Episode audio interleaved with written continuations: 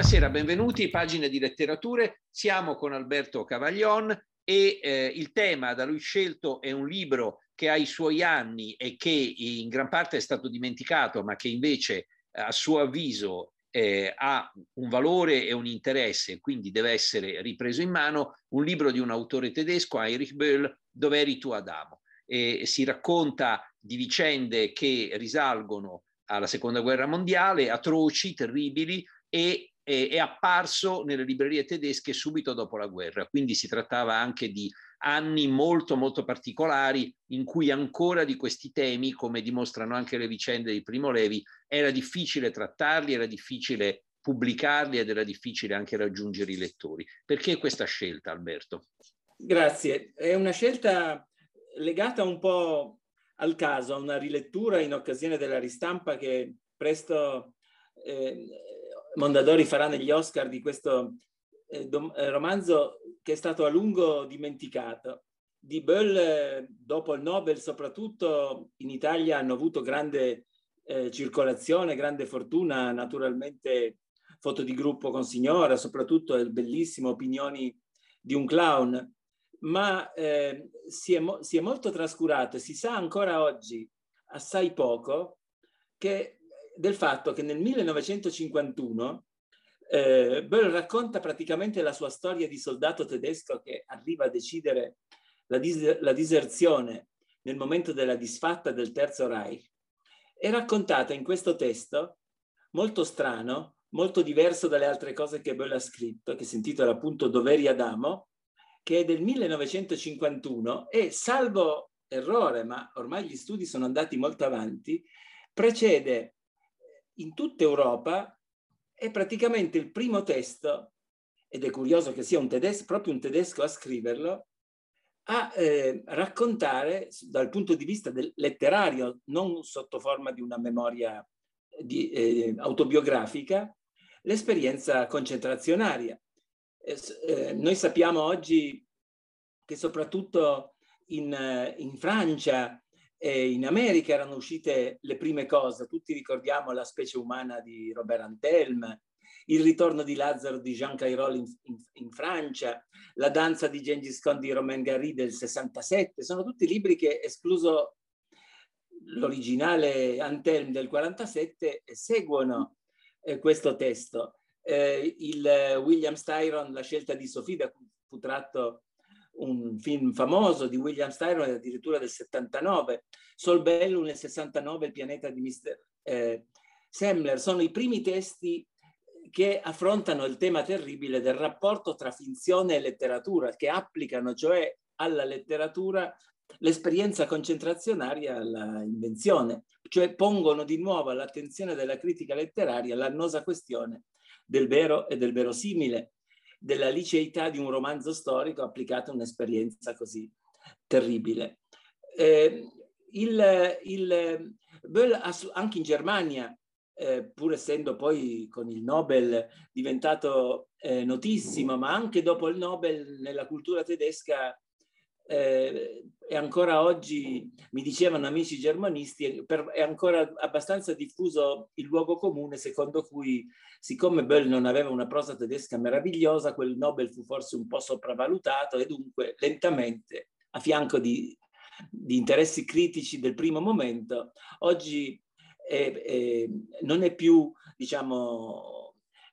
alla ribalta come era nel momento in cui uscivano questi libri, ma questa primogenitura credo gli vada riconosciuta. Che cosa racconta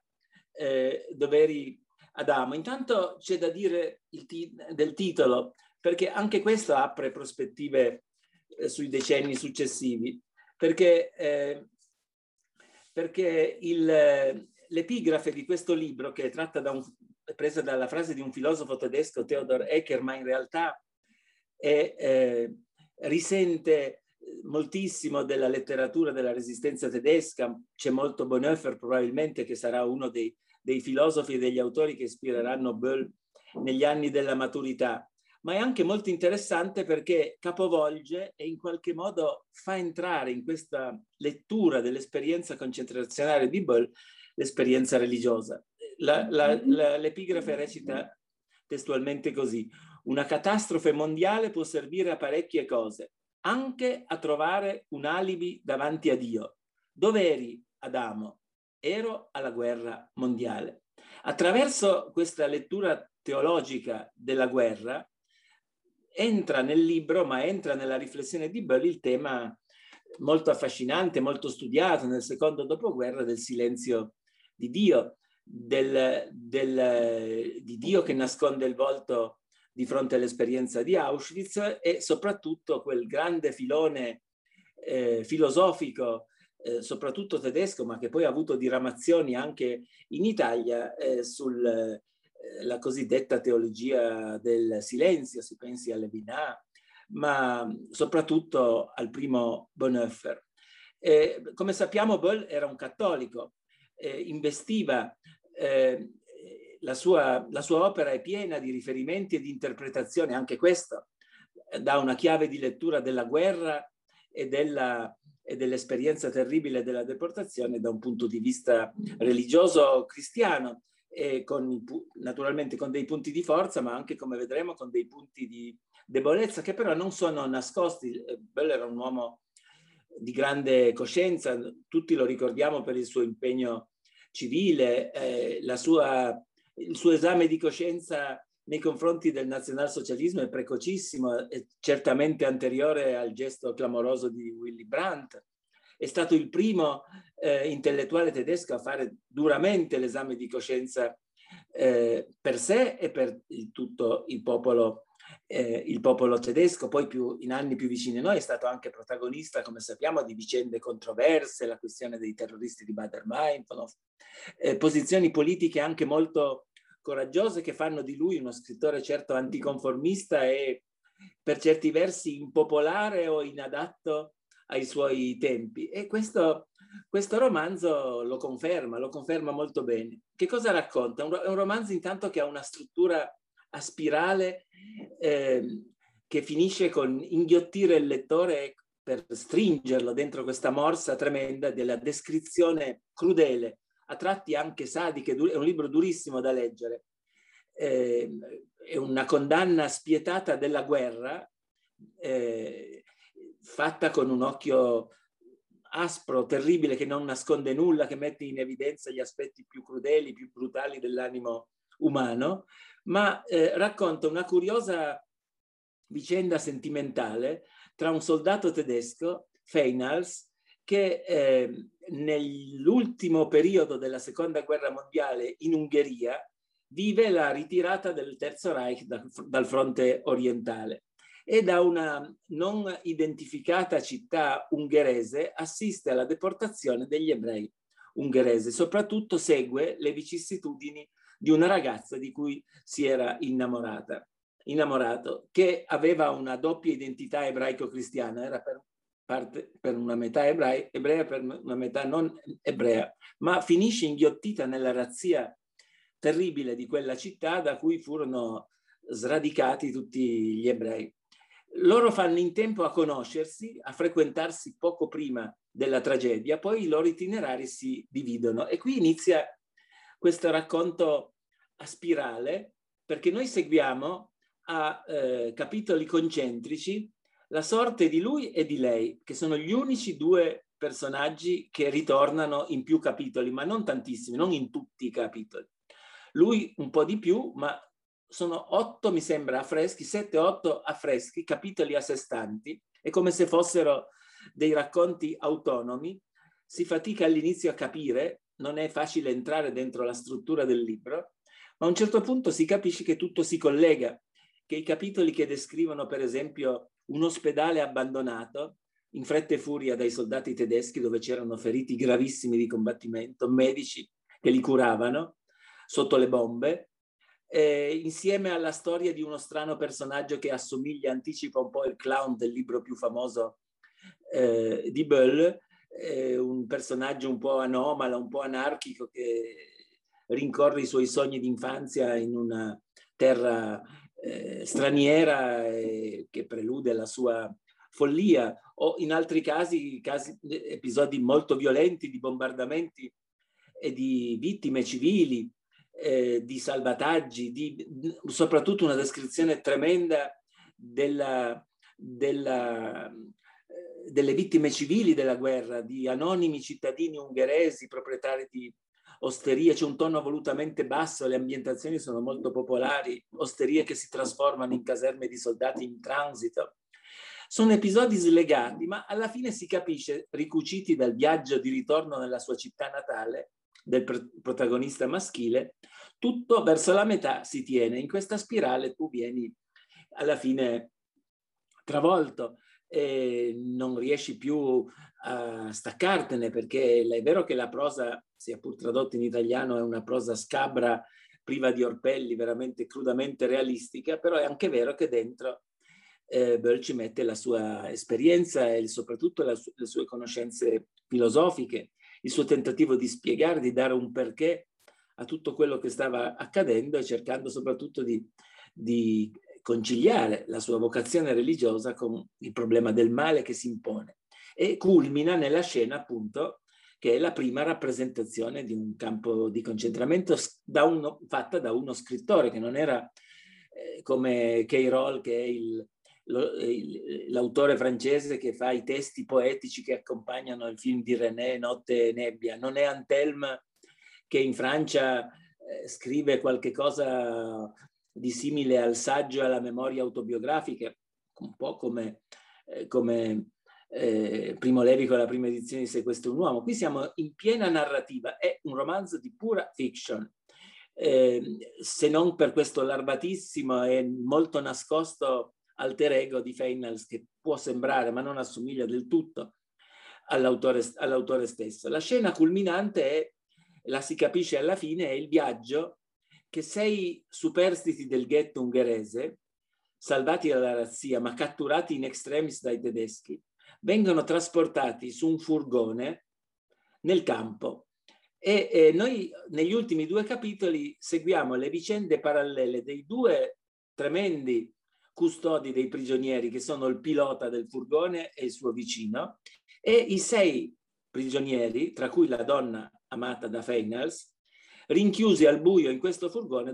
che è una sorta di anticamera della morte dove accade di tutto, accade, co- come direbbe Levi, cose che non si possono dire tra i vivi, che non possono essere ripetute. Una tragedia al buio, una scena cupa e fosca, in, veramente infernale, di cui è protagonista la ragazza. Eh, quando arrivano nel campo e i sei prigionieri vengono portati al cospetto del comandante del campo, siamo anche qui alla vigilia della resa. I, i tedeschi stanno studiando come fuggire, come uccidere gli ultimi prigionieri, inclusi i sei che sono arrivati praticamente all'ultimo eh, giorno di esistenza del campo. C'è un dialogo eh, nell'ultimo capitolo tra la donna, eh, Ilona, e il comandante del, del Reich,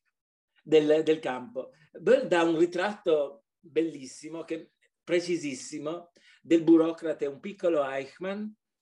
eh, viene in mente naturalmente la, la banalità eh, del male eh, che scriverà parecchi anni dopo, Anna Arendt, ma c'è tutta la, la, descrizione crudele della piccola borghesia tedesca che era rimasta corrotta dentro fin nel profondo dall'ideologia del Terzo Reich. Eh, ci sono tutti gli stereotipi classici di questa piccola borghesia. Lui era un, un musicista frustrato che in giovinezza aveva tentato invano di fare una carriera di musicista, amava moltissimo la musica, nel campo aveva istituito un coro di prigionieri dove si cantavano eh, inni pastorali religiosi, soprattutto protestanti. Eh, tutto questo con un cinismo e con una durezza. E il dialogo ter- terribile tra questa donna e il comandante del campo è tutto svolto appunto sulla eh, discussione di canti pastorali, anche di salmi perché il comandante chiede alla, alla, a Ilona di cantare per lui qualche cosa poco prima della morte, della morte di tutti, della distruzione del campo. È una scena veramente eh, sconvolgente, di grandissimo valore letterario, che ti lascia veramente eh, senza fiato eh, ed è impressionante pensare che eh, nel 1951, siamo a dieci anni dal processo Eichmann e quindi del libro della Arendt, siamo in tempi in cui anche Hilberg faceva fatica a pubblicare in America sua, suo, quel grande monumento, quel libro monumentale che è la storia dello sterminio ebraico. O nel nostro piccolo De Felice pubblica anche lui soltanto nel 61, ma soprattutto nel campo della narrativa nessuno si era spinto così in là a eh, descrivere, a cercare di comprendere eh, le radici eh, di quel male e in particolare dell'antisemitismo. Va detto in tutta sincerità che eh, il, lo specifico ebraico della Shoah eh, nel libro non appare perché eh, la ragazza è un ebreo cristiana, come abbiamo detto, finisce vittima con tutti i suoi familiari dello sterminio inghiottiti in quel campo, ma è una figura fortemente simbolica. Eh, la carica di, di, simboli e di caratteristiche che ne fanno veramente un simbolo quasi allegorico, eh, romantico se volete. Non, ha,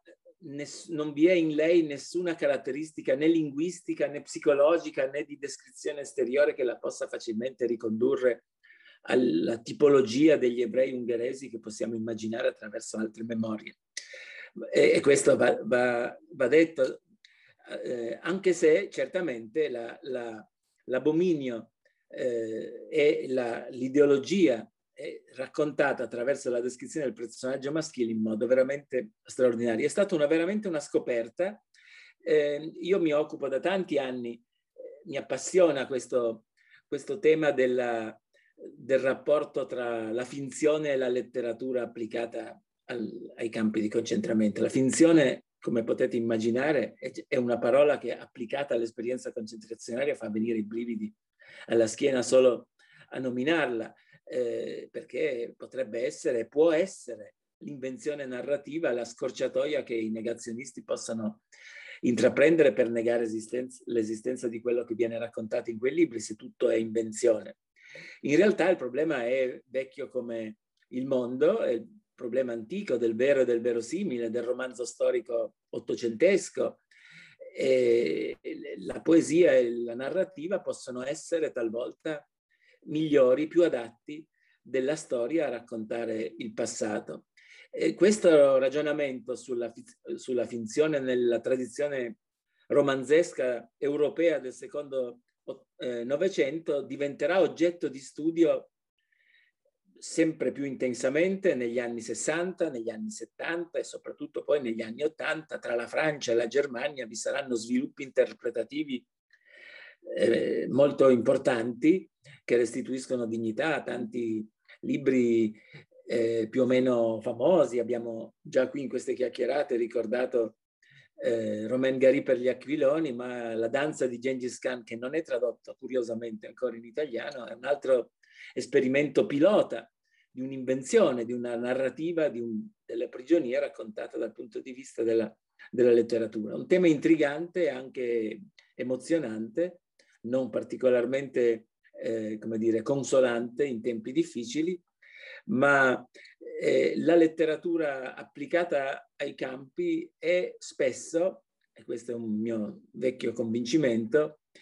è una strada che si apre nella stagione che stiamo vivendo. Ci chiediamo sempre molto spesso quale futuro può avere quell'esperienza ora che tutti i testimoni diretti non possono più parlare, ci chiediamo talvolta insistentemente qual è il futuro della memoria senza i testimoni e la risposta che dobbiamo dare è la stessa che si dava nell'Ottocento parlando della peste di Milano. Il futuro della memoria è la letteratura. Noi oggi sappiamo della peste nel 600 a Milano eh, molto di più attraverso i promessi sposi che non attraverso le ricerche di archivio sulla colonna infame sulla, e sulla peste di bravissimi storici peraltro, però abbiamo conoscenze attraverso l'esperienza letteraria. Accadrà così, sta già accadendo così, con livelli naturalmente eterogenei. È una scocciatoia che anche molti giovani scrittori oggi, anche in Italia, pensano di, di poter imboccare per arrivare più facilmente al successo raccontando esperienze drammatiche ed è un errore clamoroso che molti fanno producendo libri di scarsissimo valore, che come diceva Leopardi, l'elevatezza dell'argomento è pari alla capacità di saperlo raccontare e non tutti questa capacità la posseggono. Bell è stato senz'altro un grande narratore, un grande e spietato eh, analista del popolo tedesco, un, un, un, un, uomo che non ha risparmiato eh, critiche anche a se stesso, alla sua esperienza, che ha coltivato la, la scrittura in, in, in, tempi e in generi anche molto diversi e che merita di essere eh, riscoperto anche da, questo, da questa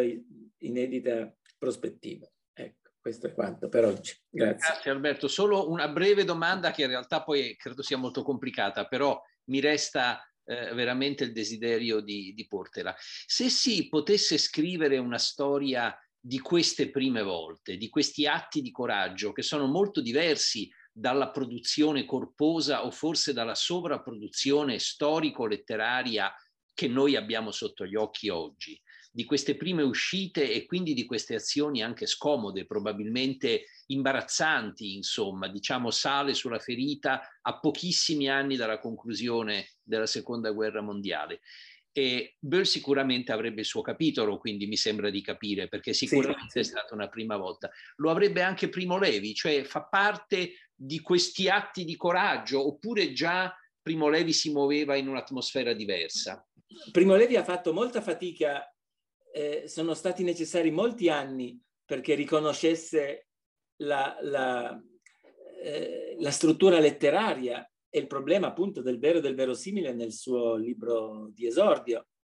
eh, che lui stesso per molto tempo ha incasellato nella memorialistica, eh, sottacendo le fonti letterarie e la capacità di inventare personaggi, ma era già molto chiaro eh, nel momento in cui usciva e nel momento in cui i protagonisti stessi del libro faticavano a riconoscersi perché vedevano che la trasfigurazione che di loro aveva fatto anche dal punto di vista anagrafico era una trasfigurazione che aveva molto non solo dell'esperienza diretta, reale, della conoscenza di quelle persone, ma anche del filtro che opere letterarie precedenti l'avevano, l'avevano eh, segnato. Solo negli ultimissimi anni ha riconosciuto che quei suoi primi libri erano, come dirà, imbevuti di letteratura. In un primo momento scrive e accetta che quei suoi libri siano messi un po' ai margini della letteratura, non facciano parte delle patrie lettere della Repubblica delle Lettere, ma te, si attestino sul confine della, della pura memorialistica. D'altra parte, in quei primissimi anni, gli, i primi esempi dei pionieri che tentano la strada della letteratura su questi temi sono anche non privi di ambiguità. Eh, oggi alcuni di questi, di questi libri vengono riletti con molta prudenza. Uno dei primi esperimenti è di, di uno scrittore polacco naturalizzato eh, in Israele che ha suscitato scandalo con la Casa delle Bambole di Katzenitz, che è uno, un libro eh, che ebbe uno straordinario successo, ma dove c'erano anche degli elementi molto perturbanti, figure femminili, tutta una storia di, di seduzioni, insomma c'è un aspetto estetizzante decadente che faceva, sca- faceva scandalo. Burr ci mette questa sua parte, diciamo, teologica, teosofica filosofica che allontana la realtà. Eh, Roll, che citavamo prima per i testi scritti come versi poetici di accompagnamento a Notte Nebbia di René, ci mette una buona dose di estetismo, cioè sono esperimenti, tentativi di avvicinarsi alla letteratura usando registri che magari potevano sorprendere, ancora oggi ci possono sorprendere. Manca una sintesi. C'è un libro di una studiosa israeliana, eh, la Bardi, che non è tradotto in italiano, che ha provato a mettere insieme questi primi tentativi di interpretazione letteraria di questi romanzi. Però ci sarebbe... È, è, è, un campo che meriterebbe, secondo, soprattutto i primi anni, tardi 40, anni 50, come si muove la letteratura